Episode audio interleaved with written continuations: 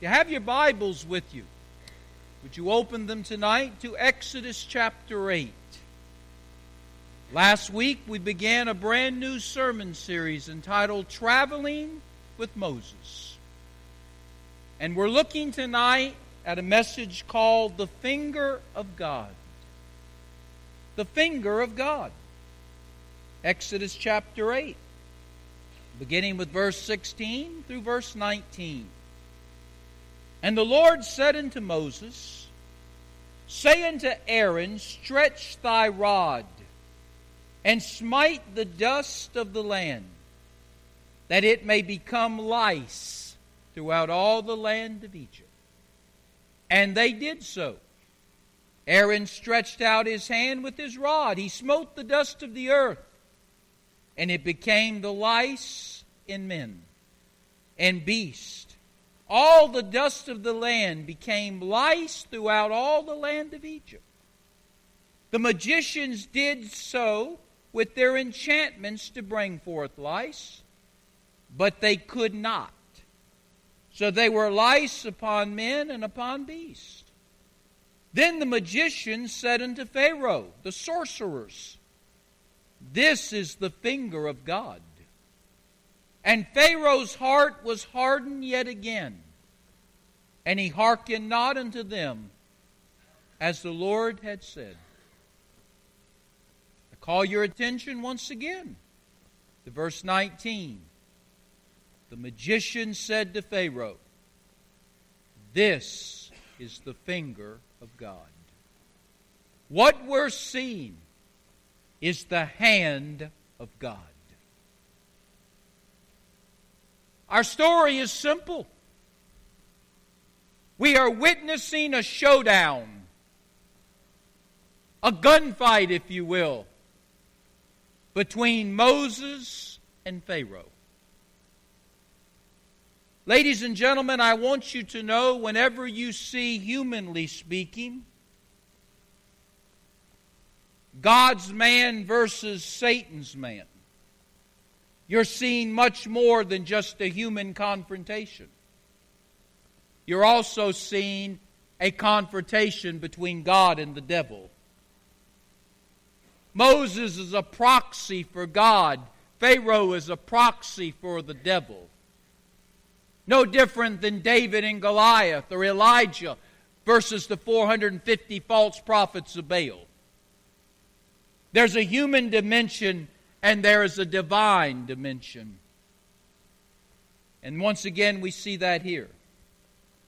Now, in this showdown, which has already begun, we see in round three, because that's what we just read, round three, we begin to see a turning point take place. Now, let me give you a quick look back so you'll kind of understand what I'm going to say. In round one of this showdown between God's man Moses, Satan's man Pharaoh, Moses has turned the waters of the Nile River into blood. He did that through the power of God. Now, this miracle of God through Moses, round one, is replicated by the magicians, the sorcerers of Pharaoh.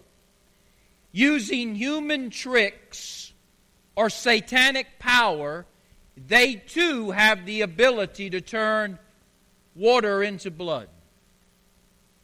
Therefore, Pharaoh says to Moses, I don't want to listen to anything you got to say. Your tricks are no different than what I can do. That brings us to round two. Moses unleashes a swarm of frogs on Egypt. Frogs, frogs, frogs. Everywhere, frogs.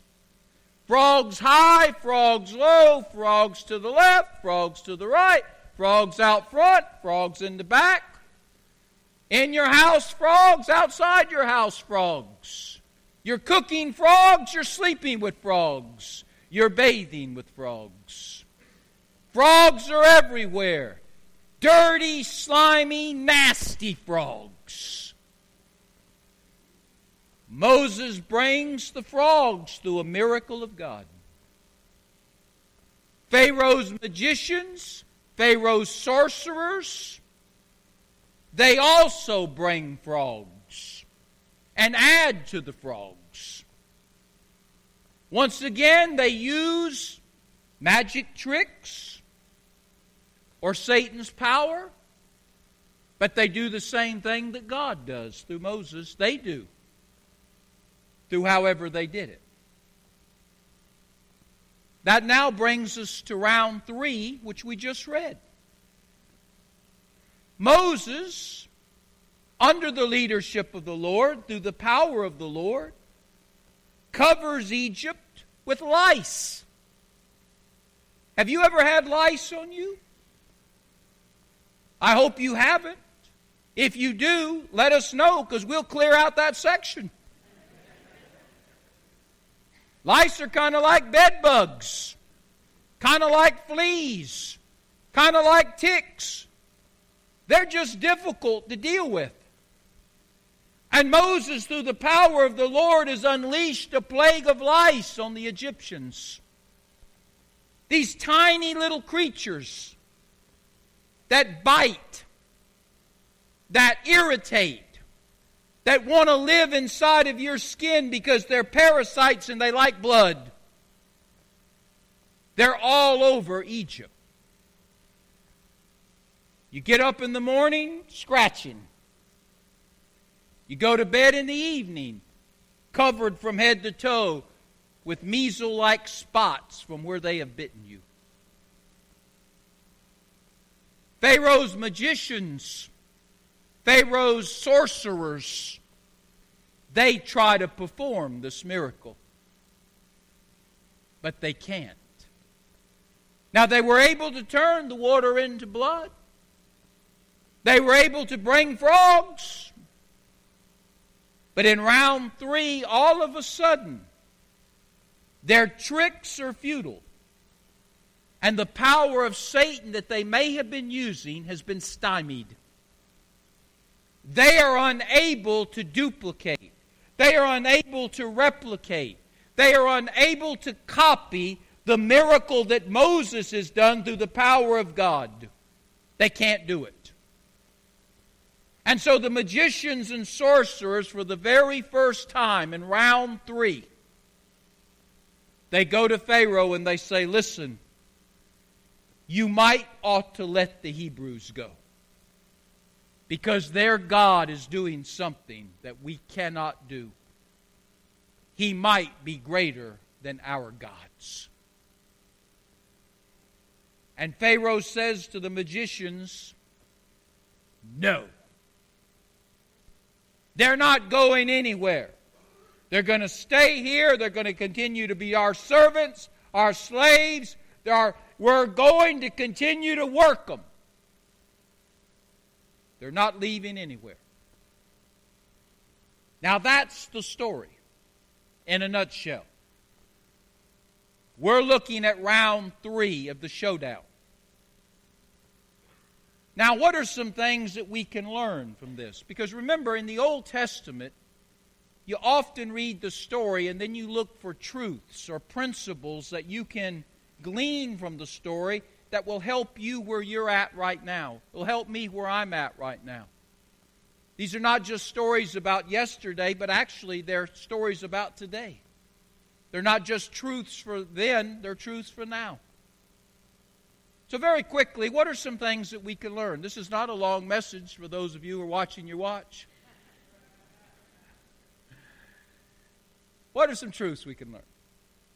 Well, truth number one is Satan has power. Satan has power. His power is limited. His power is subject to God's sovereign control. But Satan has power. And with that power, Satan can heal. Satan can perform miracles. Satan can do supernatural things. He can do extraordinary things, even to deceive the elect if the elect are not wise in the Lord.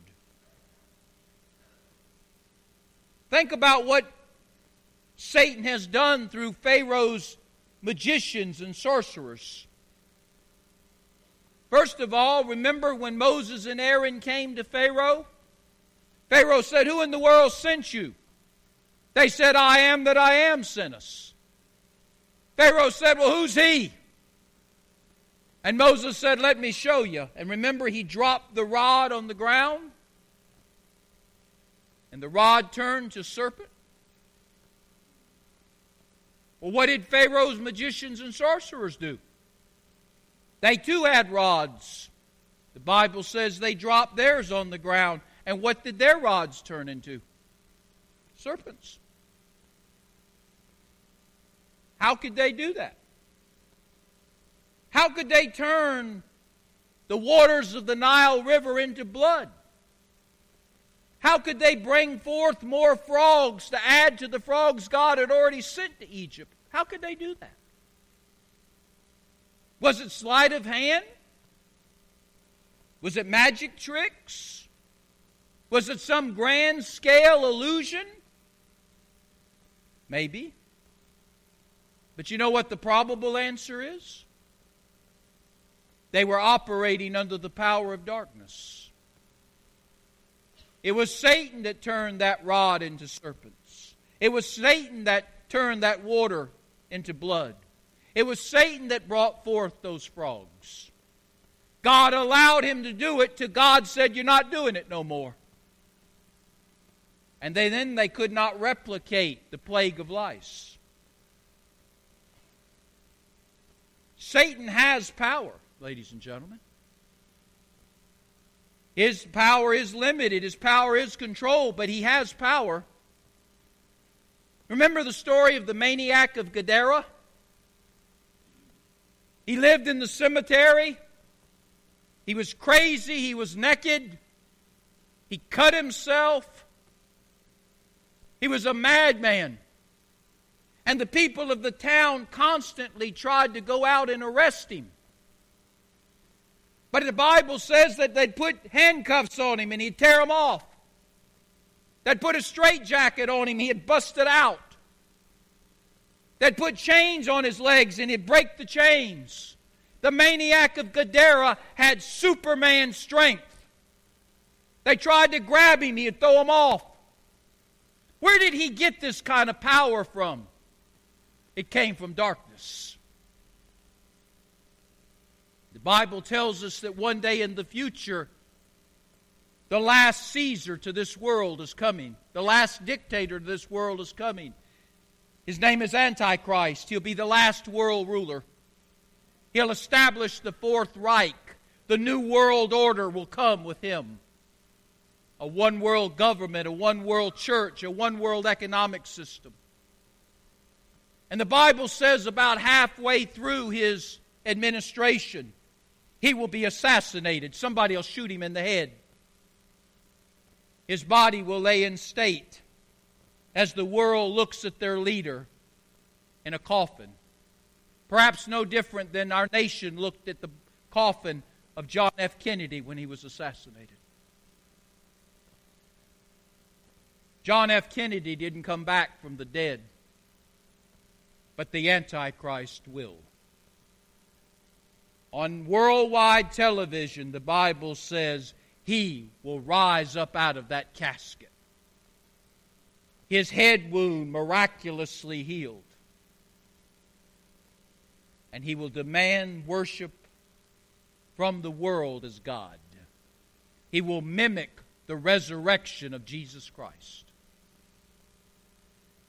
Where does he get the ability to mimic this resurrection or come back from this deadly wound that supposedly killed him? Where does he get that power from? From Satan. Understand your pastor, Satan has power. It's limited, it's controlled, but he has power. With that power, he can give strength, like the maniac of Gadara with that power, he can heal like he will the Antichrist. with that power, he can do extraordinary things to deceive people. That's why when you see people do healings, when you see people perform miracles, when you see supernatural things are happening, don't you just assume it's God. It may not be God. It may be the power of darkness at work to deceive people. So, when we see from our story, first of all, Satan has power. And he gave that power to the magicians and the sorcerers of Pharaoh. To God said, You're not having it no more. Secondly, another truth I see from our story is the finger of God, whenever it shows up, sin and judgment are going to be dealt with. Whenever you see God's finger appear, whenever you see the hand of God appear, it's not usually something that's going to be pleasant. God is going to be dealing with sin, and God is going to be bringing judgment. Satan's, Pharaoh's magicians and sorcerers, when they saw what God was doing and they couldn't do it, they said to Pharaoh, That's the finger of his God. That's the hand of his God. We cannot replicate that. We cannot duplicate that. We don't have that kind of power.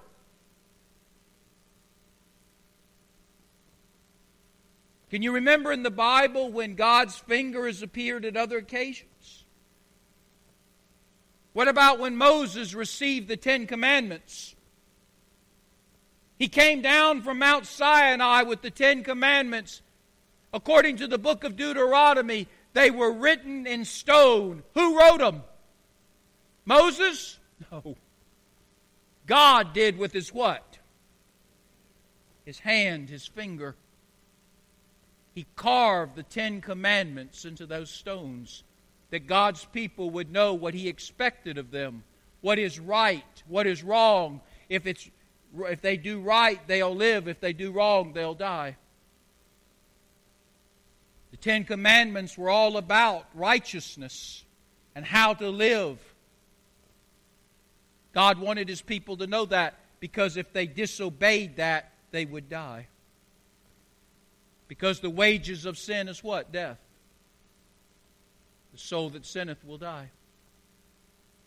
Then you remember the story of King Belshazzar? King Belshazzar. He was having a drunken party. Oh, the booze was flowing. The women were loose. Everybody was having a good time, enjoying their wickedness until God shows up. And on the wall, a finger begins to write at the party. I wonder when we get to heaven, can we look back and see a movie of that? I'd love to see the look on those drunkards' faces and those fornicators' faces and those profane, vulgar speaking people's faces when all of a sudden they're sitting there and, and a hand appears out of nowhere and a finger starts writing on the wall. What would you do if a hand appeared behind me and started writing?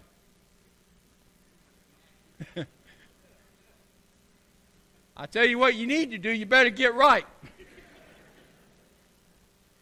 because when God showed up that day with his finger in his hand, he had a message for Belshazzar. Can I paraphrase the message? The days of your administration is now come to an end. You have been weighed on the scales of righteousness, and you found to be a lightweight. You're found wanting. Your kingdom is about to be snatched from you and given to the Medes and the Persians. So once again, God shows up. In the Ten Commandments, He's telling His people, This is how I want you to live. If you don't, you will pay a price. To the king, he writes a letter, a notice. your administration has come to an end. Prepare to meet your God. The Medes and the Persians are at your door. They're coming. And then remember the Lord Jesus. Jesus begins to write, and the accusers disappear. Again, what was he writing? Maybe he was writing the accusers' names down there Bill, Charlie, Tom, Jerry. And maybe he was writing who they've been fooling around with on the side. And maybe when they saw their name in the dirt and their sin in the dirt, and they got to thinking, if we're going to stone her to death, we're going to get stoned to death. Maybe they decided to drop the charges because every one of them left. What I'm trying to get you to see is whenever the hand of God, the finger of God shows up, sin is going to be dealt with and judgment's coming. And when those magicians and sorcerers went to Pharaoh and said, This is the finger of God, what they were saying to him, whether he understood it all or not at that moment, was, We've got a problem with God. And they really did. The third truth that we see here is Pharaoh's heart was hardened every time he said no. And each round of this showdown, and each round of this heavyweight boxing match, if you want to use that term, God gives Pharaoh an altar call. He gives an invitation to Pharaoh. He says, Pharaoh, I love you. I have a plan and purpose for your life. I can use you in a great and mighty way. If you will just worship me, put your faith in me, repent of your sin, let my people go, I will make you my son and bless you far beyond anything you could ever imagine. And every time God speaks to Pharaoh, the Bible says Pharaoh answers with a what? No. No, I'm not interested. Go away. Round one, the offer. Round two, the offer. Round three, the offer. And as we're going to see in the weeks to come, the offer is given every single time. And each time, Pharaoh hardens his heart and says no. And every time you harden your heart to God and say no when He's calling you to do something, each time you do that, the next no will be easier than the no before it. Pharaoh's spiritual heart is hardening every time he says no. It's becoming colder, it's becoming more callous, it's becoming more corrupt. God keeps calling him, he keeps saying no. Eventually, Pharaoh's going to reach the point of no return. You see, ladies and gentlemen, there is a line. I don't know where the line is in your life. You don't know where it is in my life. We don't know where it is in anybody's life. But I believe there is a line in everybody's life that when we cross it, God will not call us ever again. And when that happens, it's over with. You don't come to God anytime you feel like it. You come to God when He comes to you, when He calls you, when He convicts you. That's when you come. And He's calling Pharaoh. Pharaoh, come. Pharaoh says no. Pharaoh, come. Pharaoh says no. And he says no over and over and over again. What Pharaoh is starting to commit is called the unpardonable sin in Matthew chapter 12. It's a sin where you cross the line and go beyond the point of no return. It's where you say no for the last time. The unpardonable sin is not hard to understand.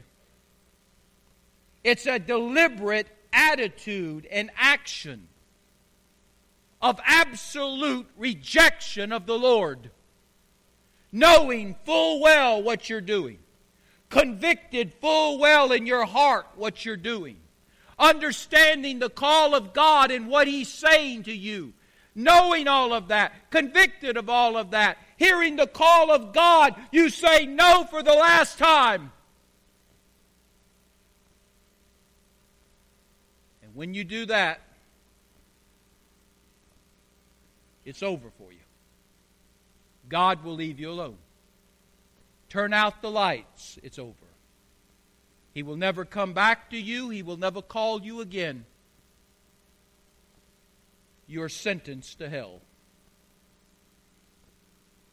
The Bible doesn't tell us of many who cross that line.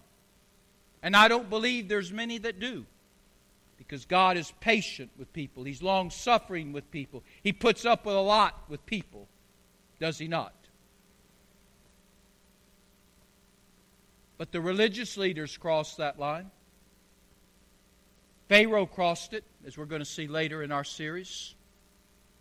But the religious leaders crossed it. I want you to, let's just close by turning in our Bibles, if you would, to Matthew chapter 12.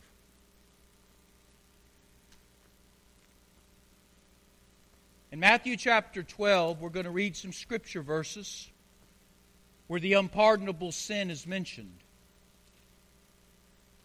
By the way, only an unsaved man can commit this sin. So if you're saved, don't sit here and worry, worry yourself about it. But if you're unsaved, you need to think about this. Because remember, what is it? The unpardonable sin is a deliberate, willful, knowing rejection of the Lord Jesus Christ, knowing full well in your mind who He is and what you are, knowing the conviction of the Spirit of God upon you about your sin and your need to do something with Jesus. Hearing the call of this loving Savior for you to come and give your life to Him. And in spite of all of that, you look at Him with your hatred in your eyes. You bow up your fist at him and say, I hate you, go away, and don't come back. And you don't have to say it in words, you can say it right there. The religious leaders, Matthew chapter 12, beginning with verse 22. Then was brought unto him one possessed with the devil. They're speaking of Jesus. Someone was brought to Jesus who was possessed with the demon. This demon had caused blindness and dumbness, and Jesus healed him, insomuch that the blind and dumb both spoke and saw again. All the people were amazed, verse 23, and they said, Is not this the son of David?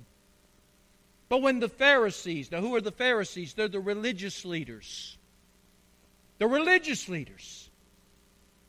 When they heard it, they said, This fellow does not cast out demons except by the power of Beelzebub, the prince of the demons, the devil himself. Jesus knew their thoughts. Think about that. He not only heard what they said, he read their mind. Jesus, knowing their thoughts, said to them, Every kingdom divided against itself is brought to desolation Every city or house divided against itself shall not stand. If Satan casts out Satan, he is divided against himself. How shall his kingdom stand? If Beelzebub cast out devils, by whom do you, your children, cast them out? Therefore they shall be your judges. Verse 28 But I cast out these devils or demons by the Spirit of God, then the kingdom of God is coming to you. How else can one enter into a strong man's house and take his goods, except he first bind the strong man, then he will spoil his house. He that is not with me is against me, and he that gathereth not with me scattereth abroad. Verse 31, now follow what Jesus is going to say. Wherefore I say unto you, all manner of sin and blasphemy shall be forgiven unto men, but blasphemy against the Holy Ghost shall not be forgiven to men. Whosoever speaketh the word against the Son of Man, it shall be forgiven him. But whosoever speaketh against the Holy Spirit, it shall not be forgiven him, neither in this world nor in the world to come. The issue isn't that the Pharisees accused Jesus of having the devil working with him to cast out demons. That wasn't the issue. That was really just the icing on the cake. The Pharisees, for the last time, were utterly rejecting him, knowing full well who he was. They said, We don't want you. And they utterly, totally, completely, deliberately, willfully rejected him as Savior and Lord. That's what the unpardonable sin is. Notice the Holy Spirit is mentioned. What is the ministry of the Holy Spirit? The ministry of the Holy Spirit, according to John chapter 16, verse 8 and following, is to convict the world of sin, call the world to righteousness, and announce to the world judgment. So the Holy Spirit is all about bringing men and women to who? Who, do, who does He bring them to? Jesus. So when you reject the coming and the call and the convicting work of the Holy Spirit, you're really rejecting the one who sent the Holy Spirit, and that's Jesus. And the religious leaders, knowing who he was, they weren't ignorant of who he was, convicted of their sin, called by Jesus to come, for the last time said, We're not coming. In fact, we're not only not coming, you are kin to the devil, Jesus. And when they said that, that was the straw that broke the camel's back. And the offer to be saved would never be given to them again. Pharaoh is headed that direction. Sadly to say, he will reach it. As we continue on in our story a little bit later. Heads are bowed are closed.